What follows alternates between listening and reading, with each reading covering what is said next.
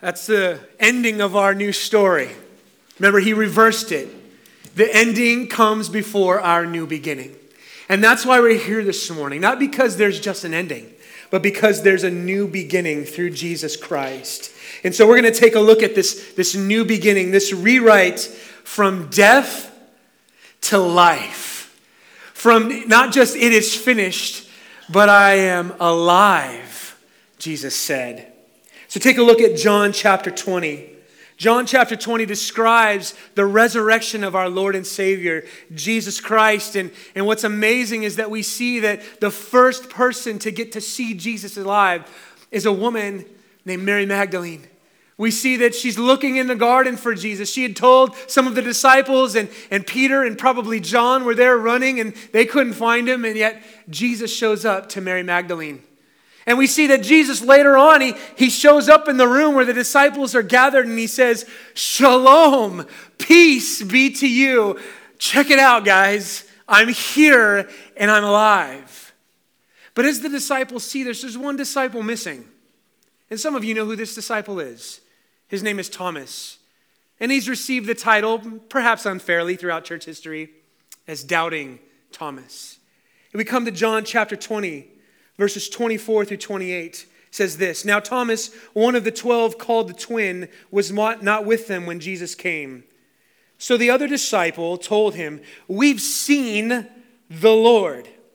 But he said to him, Unless I see in the hands the mark of the nails and place my finger into the mark of the nails and place my hand into his side, I will never believe. Doubting Thomas. I've got to see it to believe it. In my opinion, Thomas is saying, nails, nail in the coffin is what I see. He was dead. I, I can never believe such an outrageous thing could happen. Such a supernatural thing could happen. I have to see it. I have to feel it. I have to touch it to believe it. I don't believe that it happened. Verse 26 Eight days later, his disciples were inside again, and Thomas this time was with them. Although the doors were locked, you see, friends, Jesus isn't bound by locked doors. Amen? Although the doors were locked, Jesus came and stood among them and said, Shalom, peace be with you. Then he said to Thomas, Thomas, come over here, my friend. Come over here. Put your finger here and see my hands and put out your hand and place it in my side. Do not disbelieve, but believe. Thomas, I love Thomas's response. What does he say? Thomas answered, My Lord and my God. My Lord and my God. You see, Thomas was, he was a doubter. He was a one that struggled with his faith. Some of you may be here today struggling with your faith. Some of you may be here today doubting. You're not quite sure. Do I really believe this stuff that Christianity seems to proclaim and, and hold to? You see, friends, there's all kinds of things that we believe in Christianity about morality, that we believe about the future, that we believe about the past. But I want to let you know the most fundamental truth. If you want to know if you could boil down Christianity to one thing, what is it? What is it? It's this our Savior died on a cross and has risen from the dead. And this is, this is verifiable. Here Jesus is, and he says, Thomas, I am here. Come. You asked to put your hands on my hands in the nail marks. You asked to take your hand and put it in my side. Come here. But is that what Thomas had to do? I love it. He said, I saw. We have no indication that he actually did it. But Thomas, all he needed to do was see and hear the risen Lord. And he gets down on his knees and he declares, My Lord and my God. I can imagine him just bowing down in worship. What a confession. This risen Lord, this one that I saw die, this one that I walked with for years, I thought he was gone. I thought the nail was in the coffin, but now I see the nail marks in his hands, and I declare, My Lord and my God. That's the response to those who have seen and know that Jesus is not dead. Jesus is alive. You see, Thomas should have known this. All throughout John's gospel, we see John speaking about the fact that Jesus is the life. In fact, we see in John chapter 1, verse 4, the opening verses of this gospel, it says this In him, being Jesus, the Word, was life, and the life was the light of men. John 14, 6, Jesus says, I'm the way and the truth and the what? The life. John 10 10, Jesus says, I know my sheep, and I've come that they may have life and they may have it to the fullest extent, that they may have life and have it abundantly. I'm not just coming, Jesus says, to give them a new ending. I've come to, to, to totally reverse and rewrite their stories so that they may have life to the fullest. And Jesus says, This is what this life is like in John 17, 3, as he's praying. This is eternal life, that they know you, the only true God, and Jesus Christ, whom you've sent. Jesus is our Lord of life. Our Lord of life. Think about all the death that surrounds us, all the brokenness, all the pain, all the heartache, the cancer, the crime the conflict, all that we have in our life, Jesus has come so that you and I could have a new beginning, so that we may have life and have it to the fullest. I loved sharing breakfast out here this morning with all of you. Now, I, I love breakfast, as you could probably tell. But what I loved about this was here we are, the people of God, celebrating on this Easter morning that our stories have been rewritten. That we've not just got a new ending, that it's finished, but we've got a new beginning. That our Lord is alive.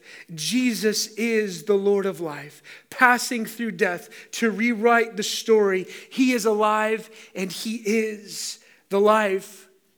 But today I want to invite you. This is the, the, new story for God's people.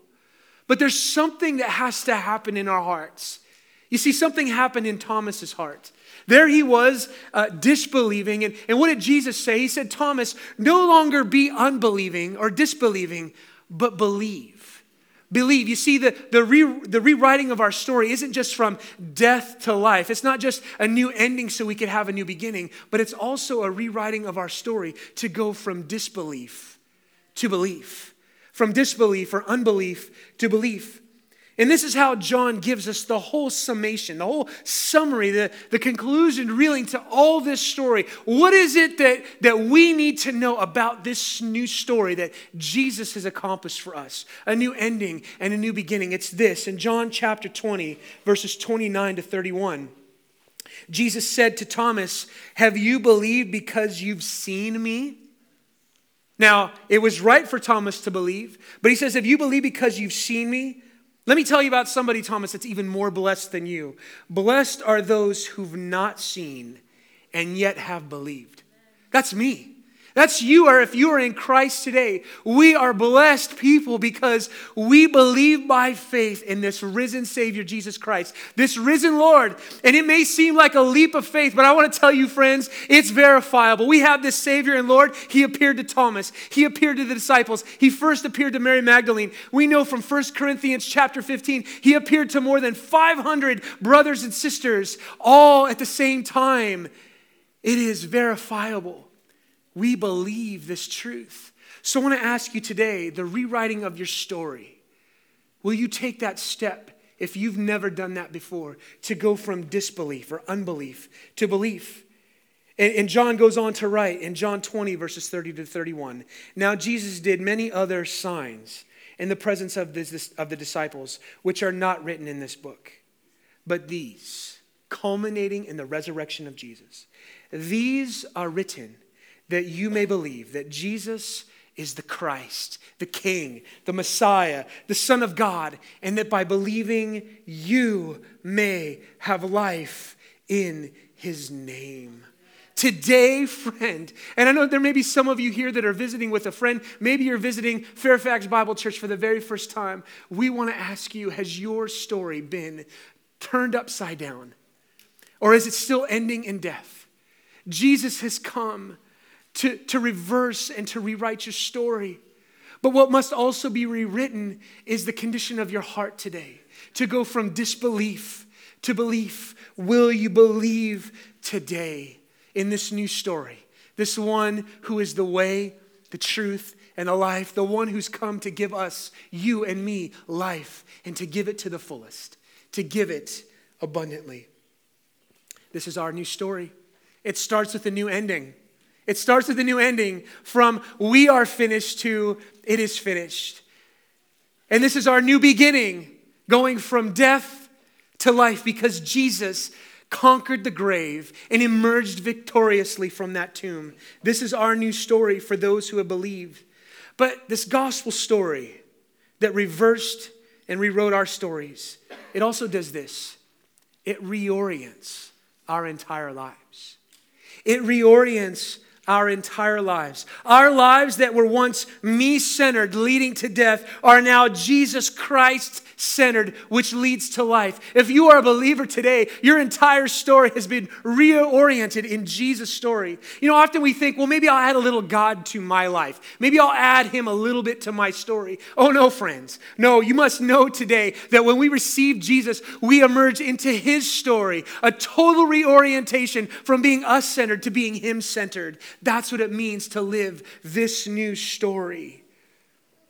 And I want to close with this a story that, that I want to share with you. Just last Sunday, one week ago from, uh, one week ago today, uh, in a little church, a little Baptist church in the San Francisco Bay Area, I, I was invited to come and, and preach on the behalf of a friend and pastor of mine. Now, just on March 26, what is that, three weeks ago, perhaps? Two to three weeks ago? He woke up with some pain in his abdomen, and he, he didn't know what the source of it was, but it was so severe he was taken to the emergency room and his life changed. He was diagnosed with cancer. And as they did the, the scans on his body, they found that the, the cancer was not just in his abdomen, it's, it's all over his body. It's very aggressive, it's very lethal. And as I, I heard this news, my heart broke for my friend, for this pastor of a little church, half the size of Fairfax Bible Church, just a, a little Baptist church in the San Francisco Bay Area. And my heart broke for him. And I reached out to him because he was beginning chemotherapy. Uh, he's probably got about a year to 18 months to live, even with treatment. He's got two sons, a, a teen son and, and, and, and a younger son. He's got a wife and a church that he's leaving behind that they very likely could leave behind if it's not for a miracle of God to heal his body. And I'm thinking to myself, what's, what's this story? It's so sad. It's so heartbreaking. And as I showed up to this church, I didn't know what to expect last Sunday. But I was so encouraged as I saw a man who was living a new story. A new man that, a man that understood that his story wasn't, I'm finished, but a story that said, I have hope in God because it is finished. I, I saw a man that said, Psalm 16:8 has been their theme verse for their church the entire year so far. We shall not be shaken. What a great verse, right? I mean, it's almost prophetic in the sense that, they, that God knew that they needed this verse to wrap their arms around for this season of life. And they have a new story. And so I saw pain, I saw hurt, I saw sorrow. But in the midst of all that, I saw peace, I saw hope, I saw love. I saw joy from this pastor as he led his church and said, We believe that Jesus is alive and death cannot touch us. This cancer, it, it's not the nail in the coffin for him because he knows the one who has the nails in his hands and in his side. He knows the one that has passed from death to life. He knows the one that has already rewritten his ending so that he can have a new beginning in Jesus Christ. Without Easter, cancer's the nail in the coffin. For unless I see, unless I touch, but his story, my friend's story, has been turned upside down already. Not because of cancer, but because Jesus is alive. He knows the one who is the light. He knows the one who's the way and the truth and the life, and the one who's given him abundant life. And to watch him sing in pain and in weakness and to watch a church sing joyful songs in the midst of their hurt for their pastor. It was a testimony to me that I wanted to share with you today that our stories have been turned upside down. Maybe you're going through a similar conflict today. It may not be cancer. Maybe it's the heartache of, of, of, broken relationships, of uncertainty about your job, your futures, of this world that we live in. We've got a new story, a new story that's been re- reversed and rewritten through what Jesus has done.